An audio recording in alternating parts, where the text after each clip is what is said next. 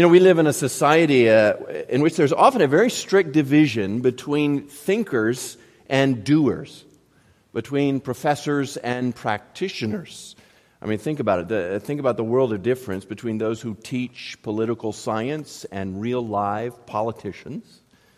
Uh, there's the world of the ivory tower, and there is the real world. He who can does, said George Bernard Shaw, and he who cannot teaches. Uh, there is the life of the mind, the world of the intellect, and then there is the real life, uh, the world in which people actually make things work. And in Christian education, you see, there is theology, where we learn about Christology and soteriology and eschatology. And then there is practical theology, where we learn about things like preaching and prayer. And rarely do these two, theology and practical theology, ever seem to make a connection.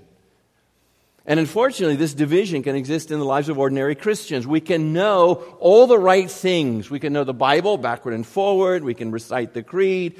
We can uh, explain the difference between pre and sublapsarianism. We can know all about the gospel, but somehow the gospel doesn't impact the way we live. There's a disconnect between knowing and doing.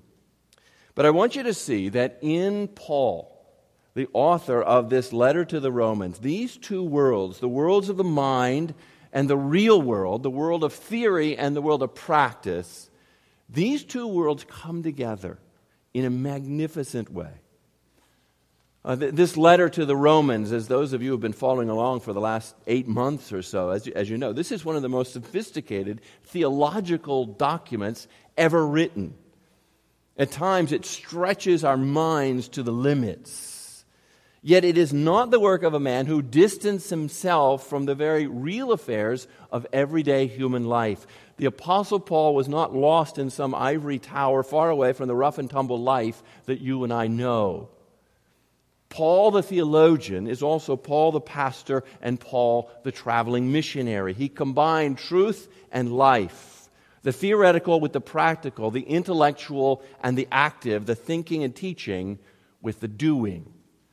And it's the practical side of Paul's life that we want to focus on this morning and next week as Paul has, has concluded his exposition of the gospel of grace. He's applied it to an issue within the Roman church on how they should get along with each other despite their differences on disputable matters. And Paul resumes here at the end a very personal letter, the personal letter that he had begun back in the very first chapter. And Paul the Apostle here reveals himself as Paul the pastor, Paul the missionary. And we want to look at what he has to say and, and learn some lessons for ourselves along the way. We want, we want to explore Paul's concerns with a view to what we ought to be concerned with as well. And here we see some of what it means to live out the gospel in real life. Now, there are lots of different topics covered here. There's sort of a shotgun approach. It's, I hope the Lord will, will grab hold of you in something here as we go along, where the Lord says, Yes, this is for me. This is something I need to grab hold of. This needs to be worked out in my life. Well, I've broken the passage up into three sections in which Paul first looks back, and then he looks forward, and finally he looks up. So we want to begin with uh, verses 14 to 21. And Paul writes in verse 14, he says, I myself am convinced, my brothers, that you yourselves are full of goodness, you are complete in knowledge, and you are competent to instruct one another. Now, this is high praise, isn't it? You're full of goodness, complete in knowledge, competent to instruct one another. Some of the commentators on this passage suggest that Paul is engaging here in some disingenuous flattery in an attempt to ingratiate himself with this church in the hope that, as we'll see in a minute, they will support him in his missionary endeavor. Uh, I'm not so cynical. This is Christian courtesy, not flattery, though there may be some magnification here, just to make the point that Paul respected these people as his fellow believers. They were not ignorant children who needed him to teach them the basics. No, he, he respected them as fellow believers in Christ. As he had said back in chapter 1, he expected to be encouraged by them when he came to them. I'm convinced, my brothers, that you yourselves are full of goodness, complete in knowledge, competent to instruct one another. But what interests me here are the things that Paul the pastor is concerned about. I want you to look at the things that Paul considers worthy of praise in these people. First, he's concerned with the moral quality of their lives, their goodness, how they demonstrate the character of Christ. Because you see, maturity as Christians entails qualities of character that are brought forth by the work of the Holy Spirit in our, in our lives, transforming us more and more into the image of Christ. The fruits of love, joy, peace, patience, kindness, goodness, gentleness, faithfulness, self control. And we need to get it in our heads. This is what true spirituality looks like. This is what a spiritual person it looks like. Being spiritual is not about performing miracles or having mystical experiences in prayer or getting wildly emotional in worship. Spirituality is supremely a moral quality. A spiritual person is, first of all, simply full of goodness. And second, Paul is concerned with their knowledge of the truth, that they be fully grounded in the revelation of God in Christ, lest they be carried away by some new fad and some devious deceit. You see, our faith has content, there is gospel truth. And we need to be instructed in this truth. There are things we need to learn if we're to grow in Christ. We need to grow in the truth of who God is and how he has worked in the world. We need to grow in the truth of who Jesus is and, and how the Spirit works in our hearts. We need to grow in the truth of all that the Bible teaches us in who we are as men and women in Christ. And you see, a mature Christian is constantly growing in these convictions. And that's the key reason why we expound the Bible in our worship, why we teach the Bible in our Sunday school and Paul commends these Roman Christians for being complete in knowledge. And then Paul the pastor praises these Roman believers for being competent to instruct one another. Now, the word instruct here, uh, it's not, the, it's not the common word for simply teaching, didasko.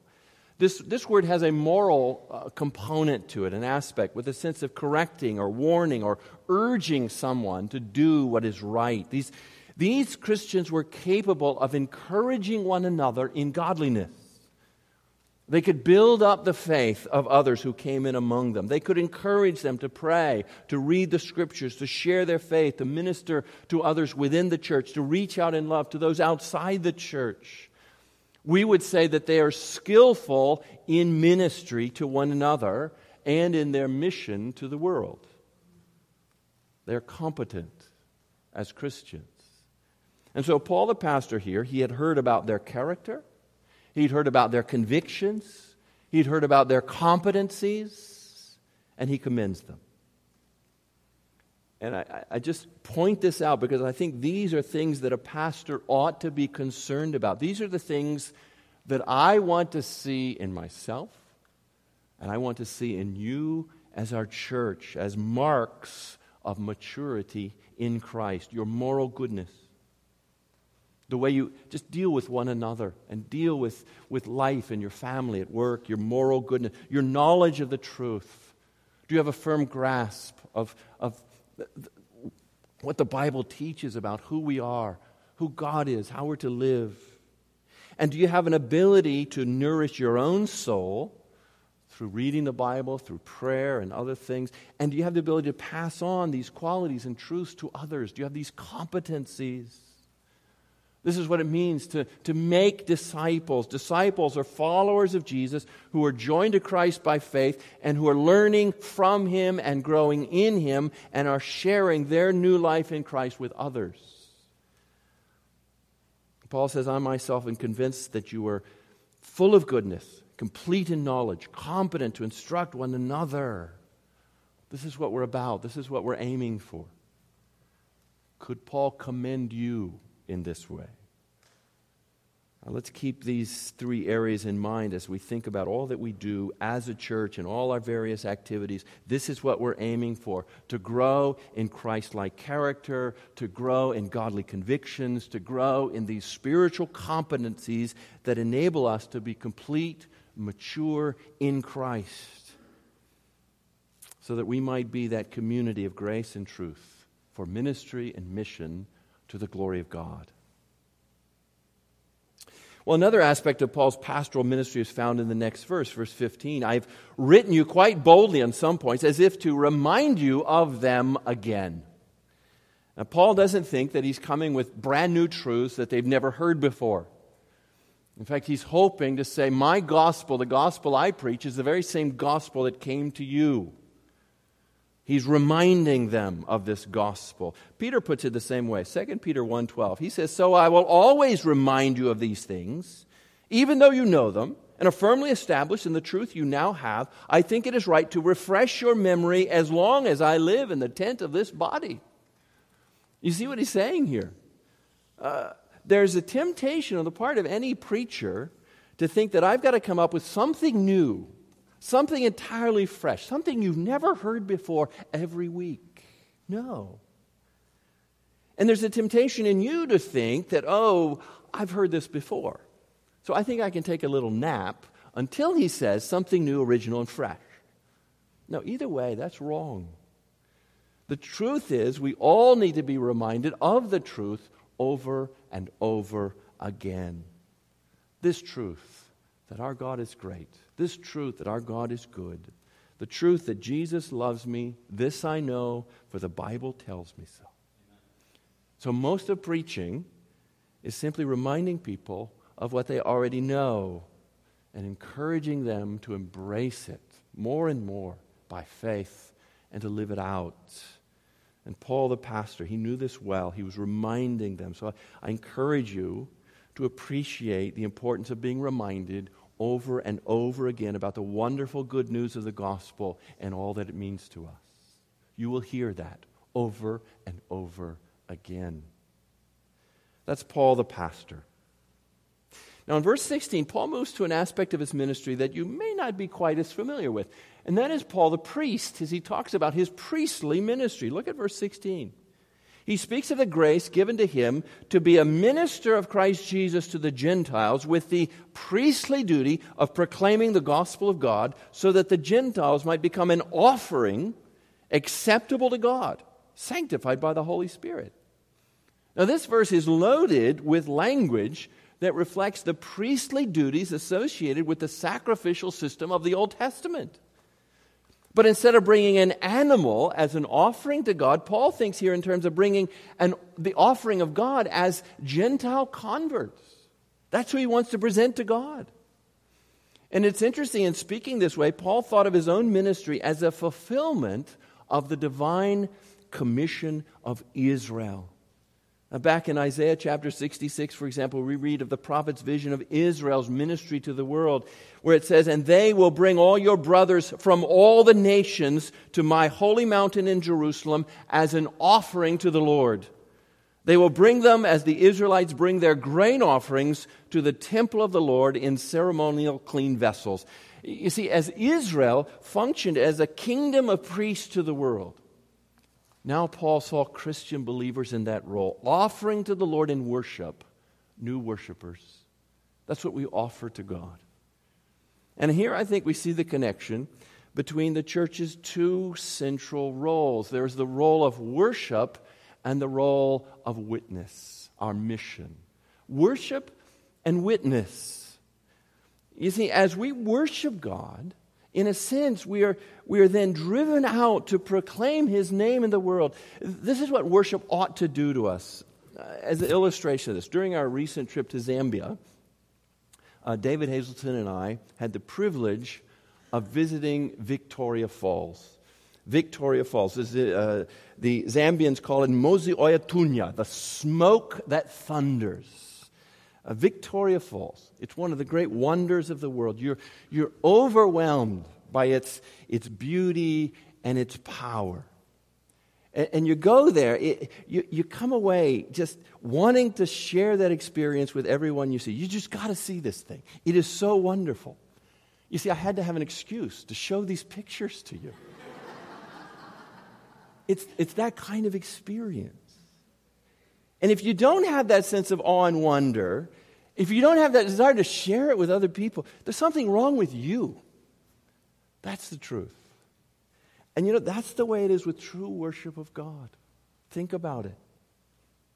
when you taste something of the goodness of God, when you sense something of the awesomeness, of the holiness of God, when you experience something of the grace of God in the cross of Christ, it is so powerful. There's something so attractive, so beautiful about it that your, your heart is lifted up in praise and in joy. You want to tell other people about it. Come and see, come and taste the goodness and glory of God. And then those who respond to the invitation, they're brought in. They become new worshipers, and the cycle begins all over again. You see, true worship naturally leads to joyful witness as you want others to join in that worship. Now, John Piper, in his book, Let the Nations Be Glad, he says it well. Missions is not the ultimate goal of the church, he says. Worship is. Missions exist because worship doesn't. Worship is ultimate, not missions, because God is ultimate, not man.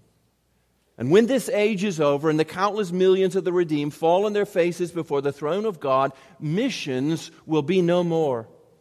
It is a temporary necessity, but worship abides forever. Worship is therefore the fuel and goal of missions. You see, seen in this way, our evangelism flows out of our worship. And those who come to Christ, who become acceptable to Him through the sanctifying work of the Holy Spirit, are then presented to God as an offering of praise. You see, all Christians then who share the gospel with others you have a priestly ministry in the world. I don't know if you've ever thought of yourself as a priest. Uh, you are. The gospel makes us priests, priests of us all, for we are all witnesses who long to see Jesus Christ worshiped to the glory of God the Father. And so I just ask you are there people in your life that you long to present to God as an offering of praise? Paul continues in verse 17. He says, Therefore, I glory in Christ Jesus in my service to God. I will not venture to speak of anything except what Christ has accomplished through me in leading the Gentiles to obey God by what I have said and done, by the power of signs and wonders, through the power of the Spirit. See, in all his work, Paul refuses to take credit for what he's accomplished. For through he, he knew that, that he, apart from the power of God, he was nothing.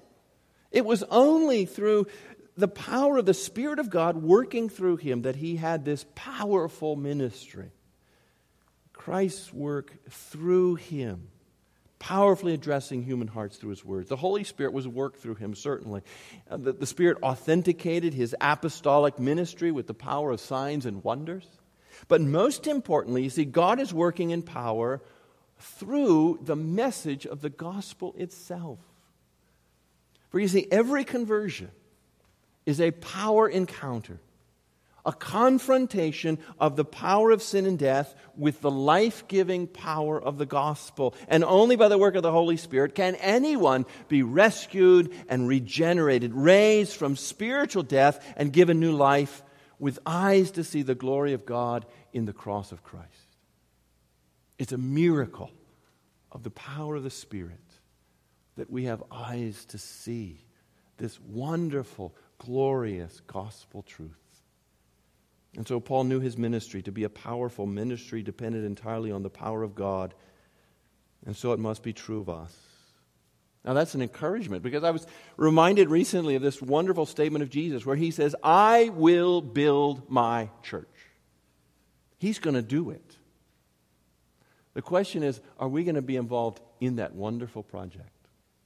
Are we going to have the privilege of being engaged with Him in what He promises to do? What a privilege that is. And that's the way Paul saw it, and so should we. we are, we're simply to be faithful in what He calls us to do, and He will use His power to accomplish His work. It happens. Let me tell you, it happens all the time. I read a, a letter this week from one of our missionaries in the Middle East which told of, of one of their Muslim language helpers suddenly developing an interest in Jesus.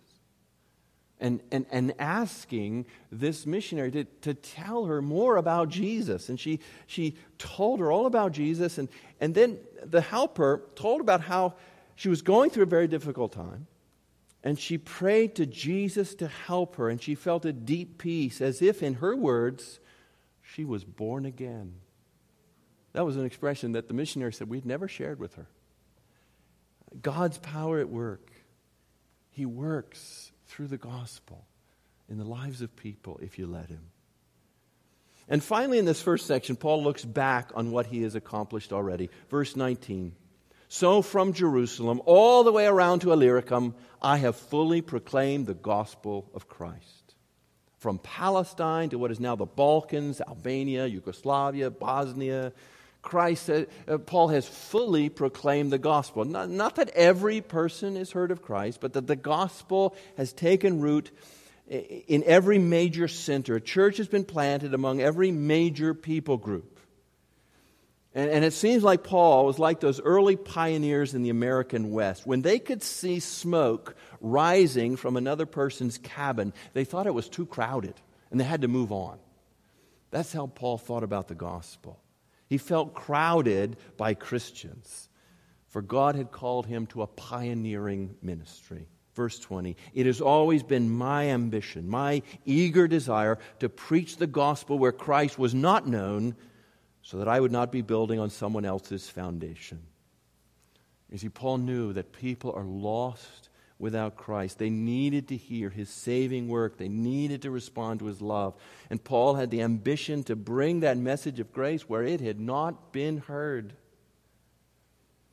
Now, that particular ambition is not given to everyone in quite the same way. Uh, some have it. Uh, Dave Lanham, one of our missionaries, he, he came from our own church uh, back in the early 80s. He felt this ambition in his heart. Dave left his uh, comfortable government job in response to a call to go to live among the Bainuk tribe in Senegal, West Africa, a, a tribe that had no written language.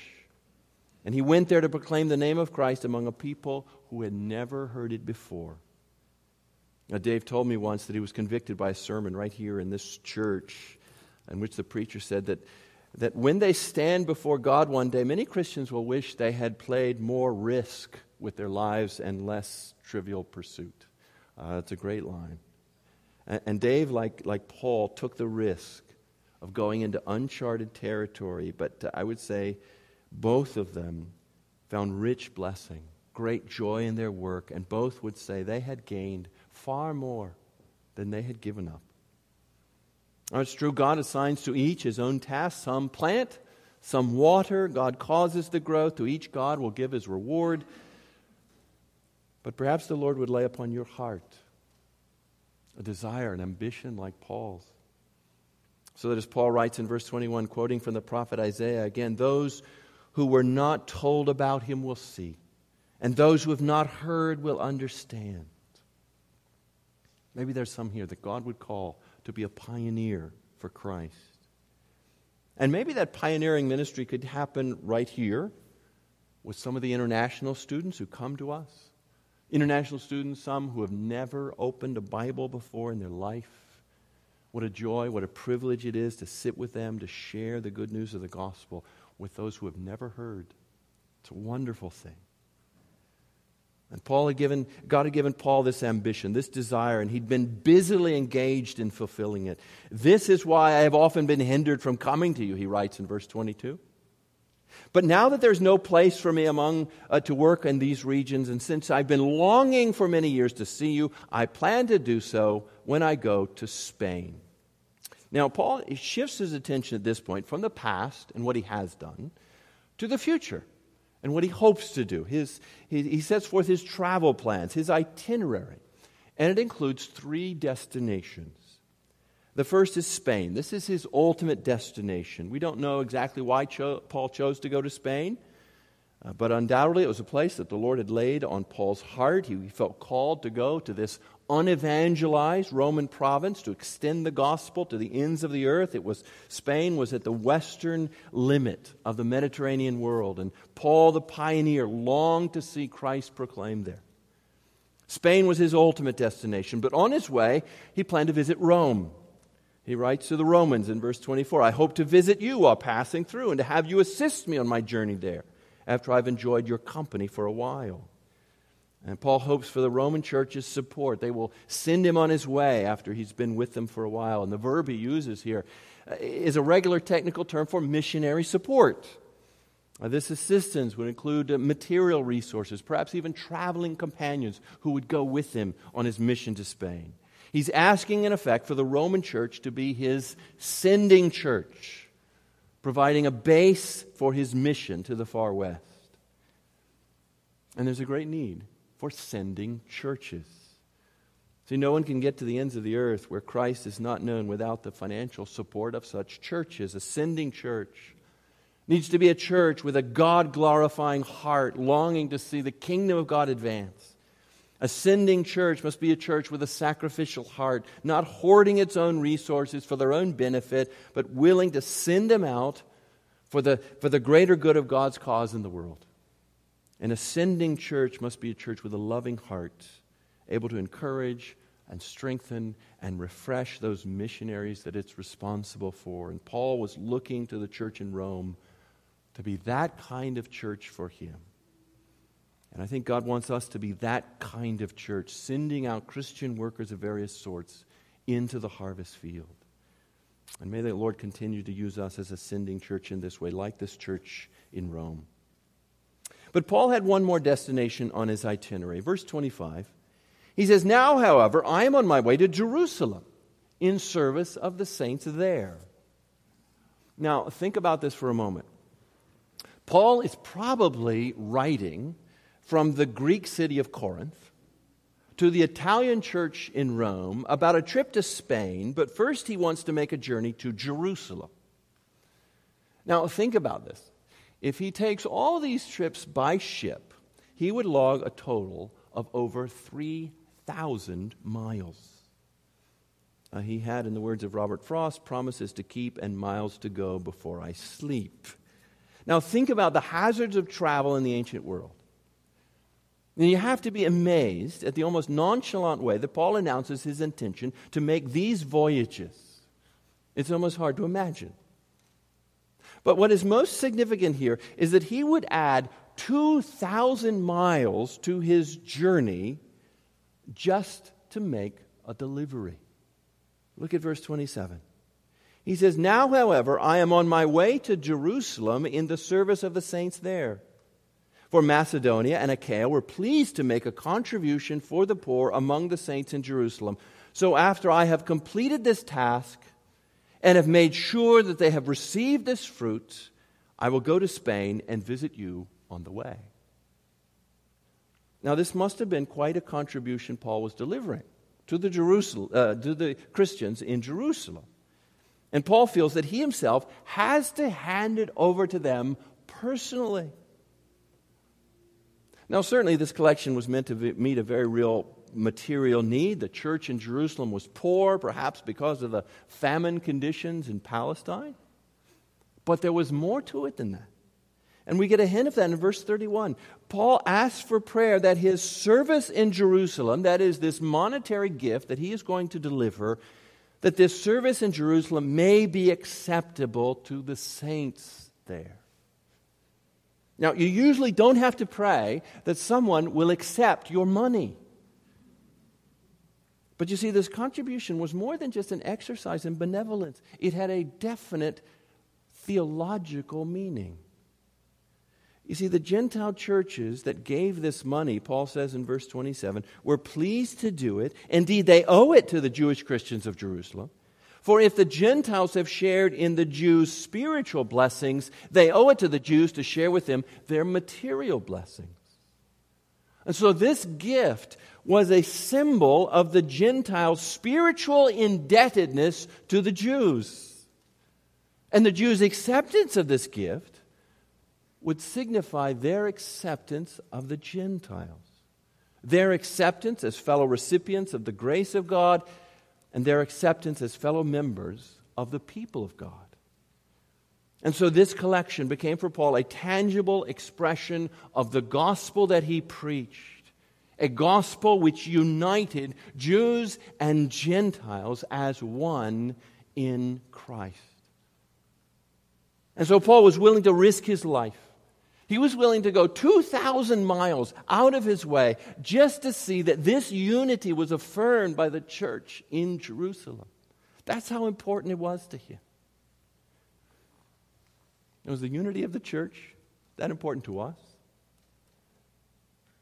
Jesus said that the credibility of the gospel depended on it. He, Jesus prayed to the Father that his own followers may be one as he and the Father were one, so that the world may know that the Father had sent him. Let me tell you, I have, I've sensed in the last couple of years here in the Washington, D.C. area a, new and fresh desire among pastors to come together in prayer for the purpose of promoting evangelism and the spread of the gospel in our region. I've been involved with a church network called Reach DC. In fact, we held some evangelistic training uh, here just yesterday. I've been involved in another network called One Heart DC that's planning a, a prayer rally on the mall on Columbus Day, uh, Monday, October 12th as a visible demonstration of Christian unity in the gospel. And you'll be hearing more about that soon. Unity in the body of Christ as a witness to the world. This was dear to the heart of Paul, and it should be to us as well. So, Paul's travel itinerary Spain, Rome, Jerusalem, three destinations, each with a different meaning for Paul, signifying the pioneering church, the sending church, and the unified church all were expressions of the gospel at work. Looking back, looking forward, and now Paul closes with words to the Roman Christians with a, with a call to, to look up. Verse 30. He says, I urge you, brothers, by our Lord Jesus Christ and by the love of the Spirit, to join me in my struggle by praying to God for me. Now, notice incidentally, the the Trinitarian nature of Paul's Christian experience. The Lord Jesus Christ, the love of the Spirit, praying to God the Father. Father, Son, Holy Spirit. Don't let people say the Trinity is a later invention. No, it's right here. It's right here in Paul's experience. But his concern here is, is that they would join with him in his struggle, his, his spiritual battle, by praying for him. I don't know of, of, one missionary who doesn't share this need, this need for others to join with him or her in their struggle through prayer. In fact, the struggle in this context make, takes place in the prayer itself. Uh, in Colossians, Paul gives us the, the example of Epaphras. Colossians 4, he says, Epaphras, who is one of you and a servant of Christ Jesus, sends greetings. He is always wrestling in prayer for you, that you may stand firm in all the will of God, mature and fully assured. Uh, you know, prayer seems like such a placid kind of activity. It's done in one's leisure, it's uh, in the peace and quiet of an empty room. But for Paul and for those who take prayer seriously, it's anything but that. Prayer is a form of warfare. You're, you're engaged in fighting the, the spiritual forces of evil at work in the world when you pray. It's been said that prayer is where we actually strike the winning blow. Fruitful evangelism is simply gathering the plunder. And there's nothing so important for a missionary out on some lonely foreign field as to know that the saints back home are praying. Praying not casually, half heartedly, but with earnestness, urgency, persistence, and in their prayer, sharing in the struggle, engaged in the battle, wrestling with the enemy. This is a spiritual reality that we in our Western world are often very blind to. And we'll see more about this as we look at the Gospel of Mark as we move forward this fall, the spiritual battle, the warfare that, that we're engaged in. And Paul calls us to pray here. And Paul specifically asks for prayer in three areas. He says, first in verse 31, pray that I may be rescued from the unbelievers in Judea you see, traveling on the high seas was not his only concern. He, when he got to Jerusalem, he knew that he would not be welcomed by some of the Jews there. They had dogged him wherever he went. They saw him as a threat to their way of life, a traitor to the law of their God, as an enemy to their people. Paul knew that it could be dangerous. And second, he says, Pray that my service in Jerusalem may be acceptable to the saints there. We've already talked about what that meant to Paul. And only God in His grace could overcome the sinful divisions that pull us apart, even in the church. And third, he prays so that God, by God's will, I may come to you with joy and together with you be refreshed. Three requests for protection from his opponents, for acceptance of his gift, and for success in coming to Rome. And I ask, were these prayers answered? They were answered as our prayers are often answered, according to the gracious will of God. Was Paul protected from his opponents? Well, no. I mean, Paul ended up in prison as a result of their accusations. But yes, he was protected. Three times he was rescued from lynching, once from flogging, once from a plot to kill him. His life was spared. Was his collection for the saints accepted? Well, surprisingly, we don't really know, but Uh, Luke, who obviously knew about it, says nothing specific about it in his account in Acts, though we assume that it was. There was peace.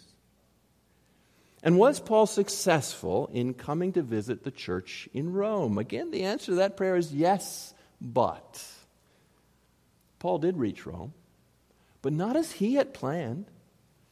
Paul arrived three years later as a Roman prisoner and after an almost fatal shipwreck. And as it turned out, that was God's will for Paul. And all along, that's what he wanted. He wanted God's will. He had prayed so that by God's will I may come to you with joy and together with you be refreshed. Is that how you pray?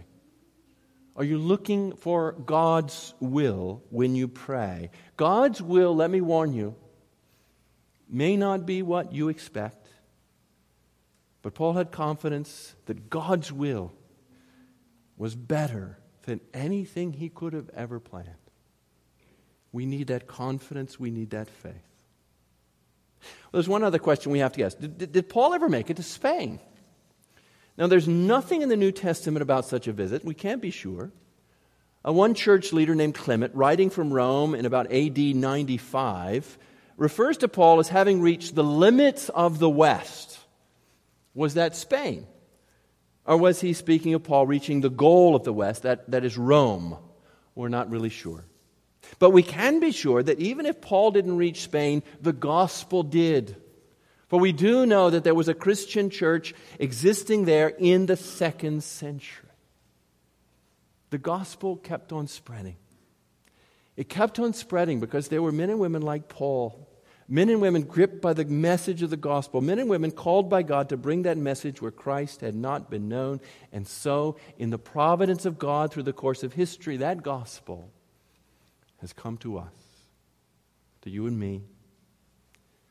And the question I ask you this morning is Is this message of God's grace through faith in His Son, Jesus Christ, is it something more than mere theory, mere theology to you?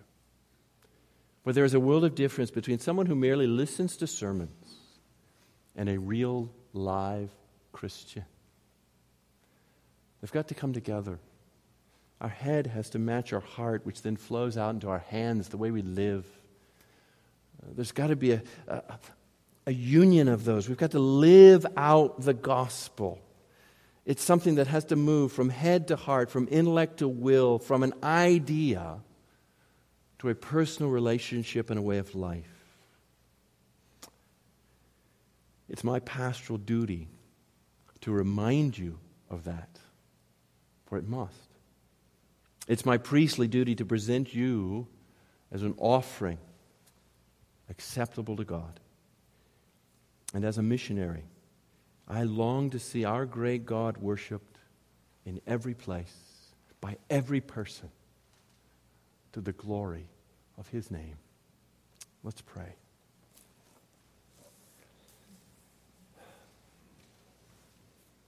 Lord, we thank you for your word to us, which speaks to us in so many different ways. We thank you that, that it has been given to us by your Spirit through the hands of your Apostle Paul, so that we might be instructed, so that we might be encouraged, so that we might be competent as believers to live as you call us to live in the light of your goodness and grace in the gospel of Jesus Christ. Lord, may your word do its good work. This I pray through Christ our Lord. Amen. Amen.